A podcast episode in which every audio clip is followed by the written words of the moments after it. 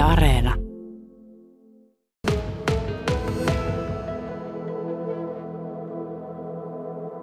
Mitä Jani, tuota, tuota netistä sitä tietoa löytyy, mutta mitä energiatehokkuus oikeasti, kun sitä oikealla tavalla käsitellään, mitä se on? Hyvää huomenta, joo.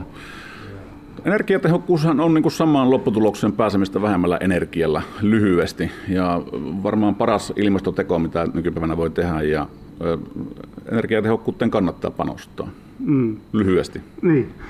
Raha on se, joka, joka jokaisella meillä on, meillä on mielessä, nimittäin jos lompsa on tyhjä, niin ei ole olo mukava ja jos on täys, niin se on ehkä vähän, vähän mukavampi. Mutta tuota, niin, miten tuota kustannuksia, mitkä ne keinot on, tai sanotaan, että niitä on varmaan moninaisia. Tässä kun ympärillä katsotaan, niin täällä on paljon valoja ja kaikkea muuta. Kaikki käyttävät, nämä laitteet käyttävät energiaa, mutta mikä se keino on, millä, millä tavalla pysytään sitä energiaa, energian kulutusta vähentämään? Siitähän siinä kysymys on tässä tehokkuudessa. Kyllä, kyllä, joo. Se vähän vaihtelee tämmöisen omakotitalon asujan ja sitten tämmöisten julkisen, julkisen isomman rakentamisen ehdolla, että tuota, omakotitalon asujahan voi vaikuttaa siihen lämmitystä säätämällä. Se yksi aste on 5 prosenttia, niin on, pitää hyvin paikkansa kyllä. Samoin valaistuksessa voi siirtyä LED-valaistukseen ja käyttövesihän on niin omakotitalossa aika iso menoerä, eli käyttövesi joudutaan lämmittämään ja sitten kun siellä nuoret teinit lotraa suihkussa puoli tuntia, niin siihen menee yllättävän paljon energiaa. Taas tämmöisissä isommissa rakennuksissa niin valaistuksen osuus taas kasvaa, eli toimistorakennuksissa on paljon valaistusta, niin LED-valaistus on ehdottomasti hyvä vaihtoehto. Ja myös ilmanvaihto. Suomessahan joudutaan lämmittämään sitä tuloilmaa, että päästään niin kuin miellyttävään lämpötilaan, niin se ei saisi olla liian lämmintä. Eli niiden kaikkien lämpötilojen ja muiden, muiden optimointi niin on se tärkeä asia. Hmm. Näitä ei aina tule ajatelleeksi. No toki kun lämpöä riittää ja on mukava olla, niin eihän sitä silloin ajattele, mutta tietysti kun energiahinnat nousee, niin varmaan kaikki rupeavat sitä pikkuhiljaa ajattelemaan sitä. Mm. Kuinka paljon tuollainen tee se itse mies tai nainen voi vaikuttaa näihin asioihin? No sen lämmityksen, lämmitystä tai lämpötiloja voi mitata huoneissa. Se on helppo todenta, että paljonko se huoneen lämpötila on. Sen ilmanvaihdonkin tulo ilman lämpötila voi säättää itse aika monesti. Ja siihen käyttöveden kulutukseenkin pystyy vaikuttamaan, jos ei ihan itse, niin tilaa sitten putkimiehen vaikka asentamaan tämmöisen vakiopaineventtiilin, millä voi esimerkiksi verkoston painetta sitten puottaa vähän alemmaksi. Niin on aika jännä tuo verkoston paine tosiaan, että, että, että, että, se millä paineella se vesi tulee sieltä, sieltä hanasta, niin silläkin on oma merkitys. Joo, mitä isompi paine, sitä enemmän sitä kerkiä tulla sitten minuutissa tai kahdessa minuutissa, että sillä on, sillä on aika iso merkitys. Mm.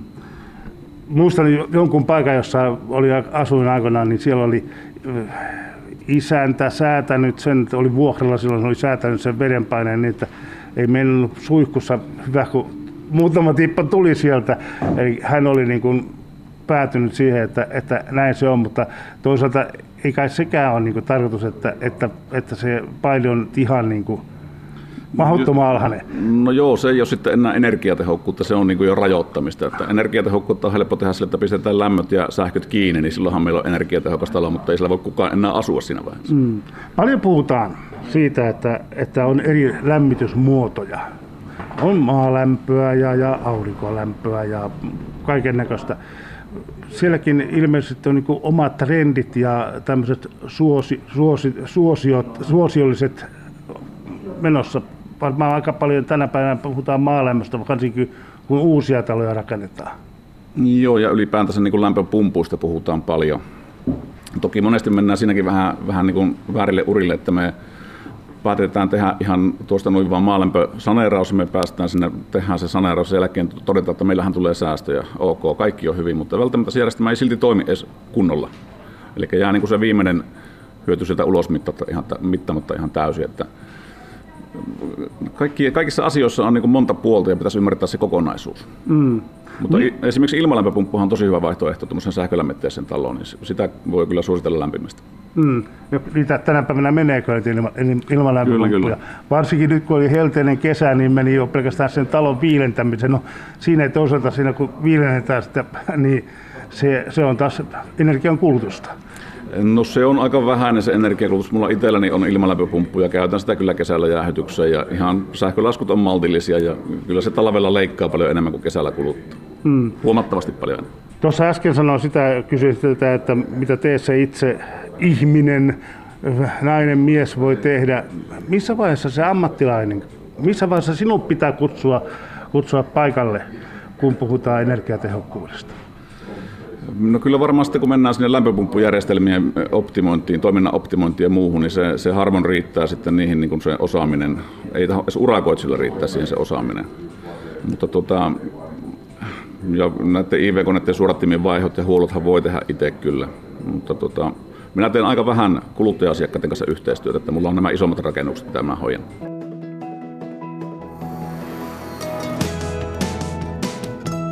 Yle Radio Suomi. Energiatehokkuus ja energiasta siis puhutaan tosi paljon tänä päivänä.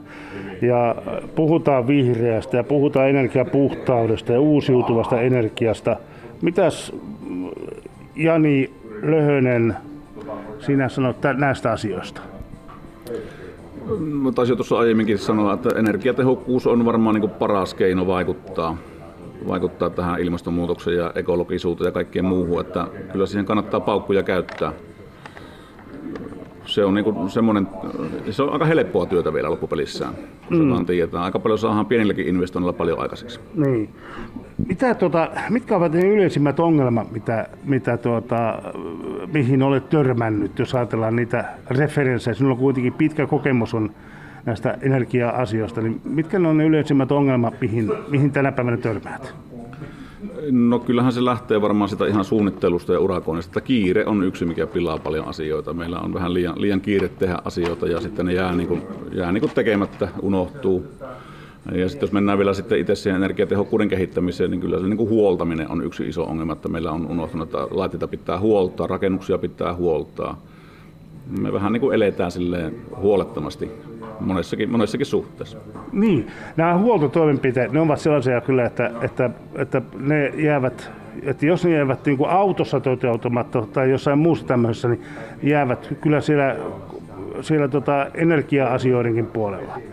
No joo, kyllähän autossakin näkyy heti niin kuin lisääntyneenä kulutuksena, jos sulla on vähän pikkusen tyhjät renkaat ja ilmansuodat on tukossa ja muita pieniä ongelmia. Autossa se on, niin kuin puhutaan litroja sadalle kilometrille, rakennuksessa se voi olla niin kuin kymmeniä tuhansia kilowattitunteja vuodessa.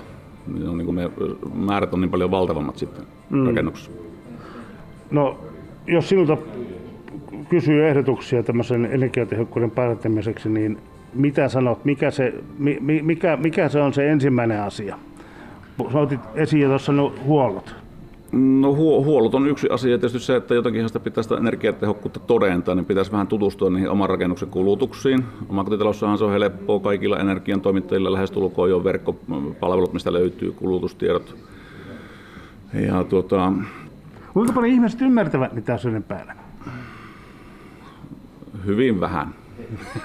Hyvin vähän loppupelissä. Että tietysti huomataan, että, huomataan, että energialasku kasvaa, mutta ei ymmärretä, että mistä se johtuu se on varmaan se, niin kuin se suuri asia siinä. Ja sitten se, että niin kuin isommissa rakennuksissa ja isommissa yrityksissä tai julkisella puolella, niin aina vain budjetoidaan seuraavalle, seuraavalle vuodelle vähän enemmän kuin edellisenä vuonna, että meillä riittää rahat siihen energialaskuun, mutta ei sitten keskitytä siihen, että mistä se sitten tulee sitten.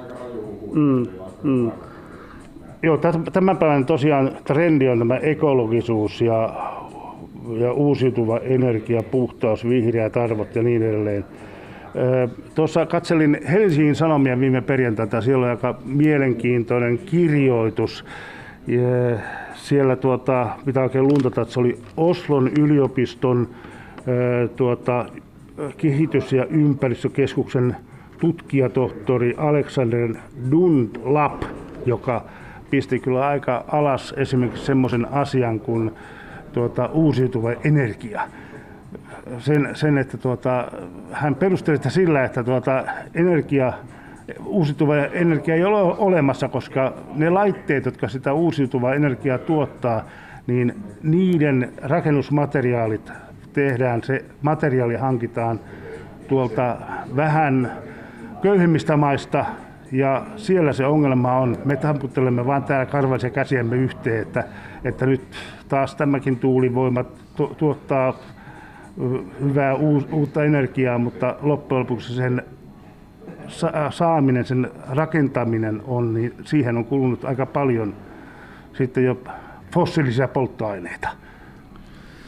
Joo, kyllähän se siinäkin se kokonaisuuden ymmärtäminen on varmaan semmoinen, mikä vähän unohtuu, että toki kun aika kuluu, niin sittenhän me päästään sillä uusiutuvallakin tuottamaan niitä uusiutuvan energian laitteita, mutta tämä siirtymävaihe on kaikkein raskain varmaan tässä. Että mm. Toivotaan ainakin. Ja kyllä mm. minä uskon tähän uusiutuvaan energiaan, että, mutta muutosvaihe on menossa. Niin.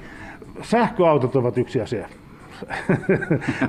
Tänä päivänä siellä juuri käytetään niitä akkuja ja, ja kaikkea muuta, mutta mikä se sinun näkökulma on siihen sähköautoon? Onko se energiatehokasta? No sähköautoillakin on energiatehokasta omalla tavallaan, mutta se, että meillä ehkä se pitäisi se autokan, autokannan antaa uusiutua niin markkinaehtoisesti eikä pakottaa veronkorotuksella eikä muilla, että ei meillä sen asian suhteen niin valtavan kiire ole. Mm. Meillähän Suomen yksityisautoilun osuus on valtavan pieni päästö, päästölähe kuitenkin globaalilla tasolla, että ei sillä sillä ei niin maailmaa pelasta. Toki puhutaan, että pitää toimia esimerkkinä ja niin pitääkin, mutta tuota, ei siihen niin kiire tarvitsisi olla kuitenkaan. Joo. No, tänä päivänä sähköautoilla on hyvin, hyvin trendinä äh, nouseva tai sanotaan, että tällä hetkellä hyvin pinnassa.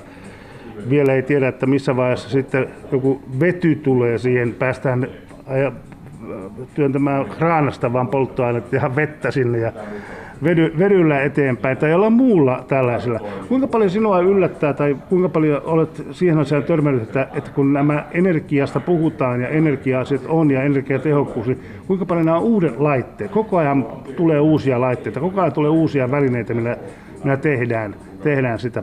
Sinun pitää varmaan, sinun pitää niin koko ajan päivittää sitä omaa tietotaitoa, että, että pysyy ajan tasalla.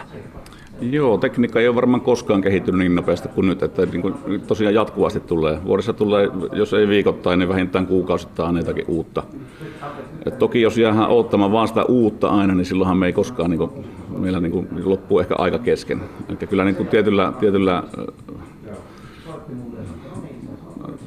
kannattaa niin kuin aina siihen uuteenkin tekniikkaan mennä, vaikka sitä uutta onkin tulossa. Yksi on niin LED-valot, että jotkut ei halunnut laittaa LED-valoja, koska on tulossa parempia ja tehokkaampia ja energiatehokkaampia, mutta se, että se siirtymävaiheessa olisi maksanut itsensä takaisin monta kertaa se LED-lamppu.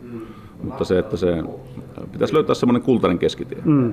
Tuo LED-tekniikka on aika mielenkiintoinen. Se on kehittynyt kanssa ihan mielettömästi tässä viime vuosina ja, ja taitaa olla niin, että, että tänä päivänä kun sä pistät LED-valon sen vanhan, vanhan tuota lampun sijaan, niin et enää kyllä toiseen vaihtaisi. No joo, kyllä ainakin itse, itse pidän sitä kirkkaammasta. Se on minusta paljon parempi se valo. Se on niin kuin helpompi on lukea. Tietysti kun alkaa ikää tulla lisää, niin lukeminen vaikeutuu. Niin tota, mitä parempi valo, niin sitä parempi se on sitten lueskella asioita. Niin, niin. Se on aika jännä, miten se, esimerkiksi mä otan henkilökohtaisesti itseltä yhden esimerkin. Hankin tässä jo monia vuosia sitten tämmöisen LED-ulkovalon. Mutta se, se, se oli kyllä tässä, huomasin, että, että olihan se aika mitätön se lamppu, kun vertaa, tai siis se valaisin, kun vertaa tämän päivän vastaaviin laitteisiin, kun te äsken vaihdoin just uuden temmoisen. Joo, siitäkin se Suomen kylmä olo tai lämpötilanne vaikutti ainakin minun LED-lampuihin pihalla, että nykyään ne pallaa tosi hyvästi ja syttyy että siinä ei ole mitään ongelmaa. Ja tuosta LEDistä vielä sen verran, että jos, mitä, jos, jos jossakin tilassa on jäähytystä, niin silloin se LED kannattaa aina vaan enemmän vaihtaa sinne, koska ei sitä turhaa lämpöä tuota sinne rakennuksen sisällä. Niin, niin. Täsmennys vielä. niin, niin. Nämä on vasta semmoisia monia asioita äh, just tässä energiatehokkuudessa, niin kuin sanoit, että, että LED-lamppuja ja lä- lämmöt ja tämmöiset, niin niitä kaikkia ei aina tule ajatelleeksi, että miten eri asiat voi johtaa ja tulla, niin, tuottaa niin erilaisia eh, energiatehokkuusjuttuja. Joo, kyllä se, niin se kokonaisuuden ymmärtäminen ja sitten niin asioiden, asioiden katsominen vähän niin kuin uusin silmin. Eli jos, jos sama rakennusta on 20 vuotta kahtonut, niin välttämättä ei näe enää, että mitä sillä voisi kehittää tai parantaa. Että tämmöisiä ihan outojakin juttuja saattaa tulla esille.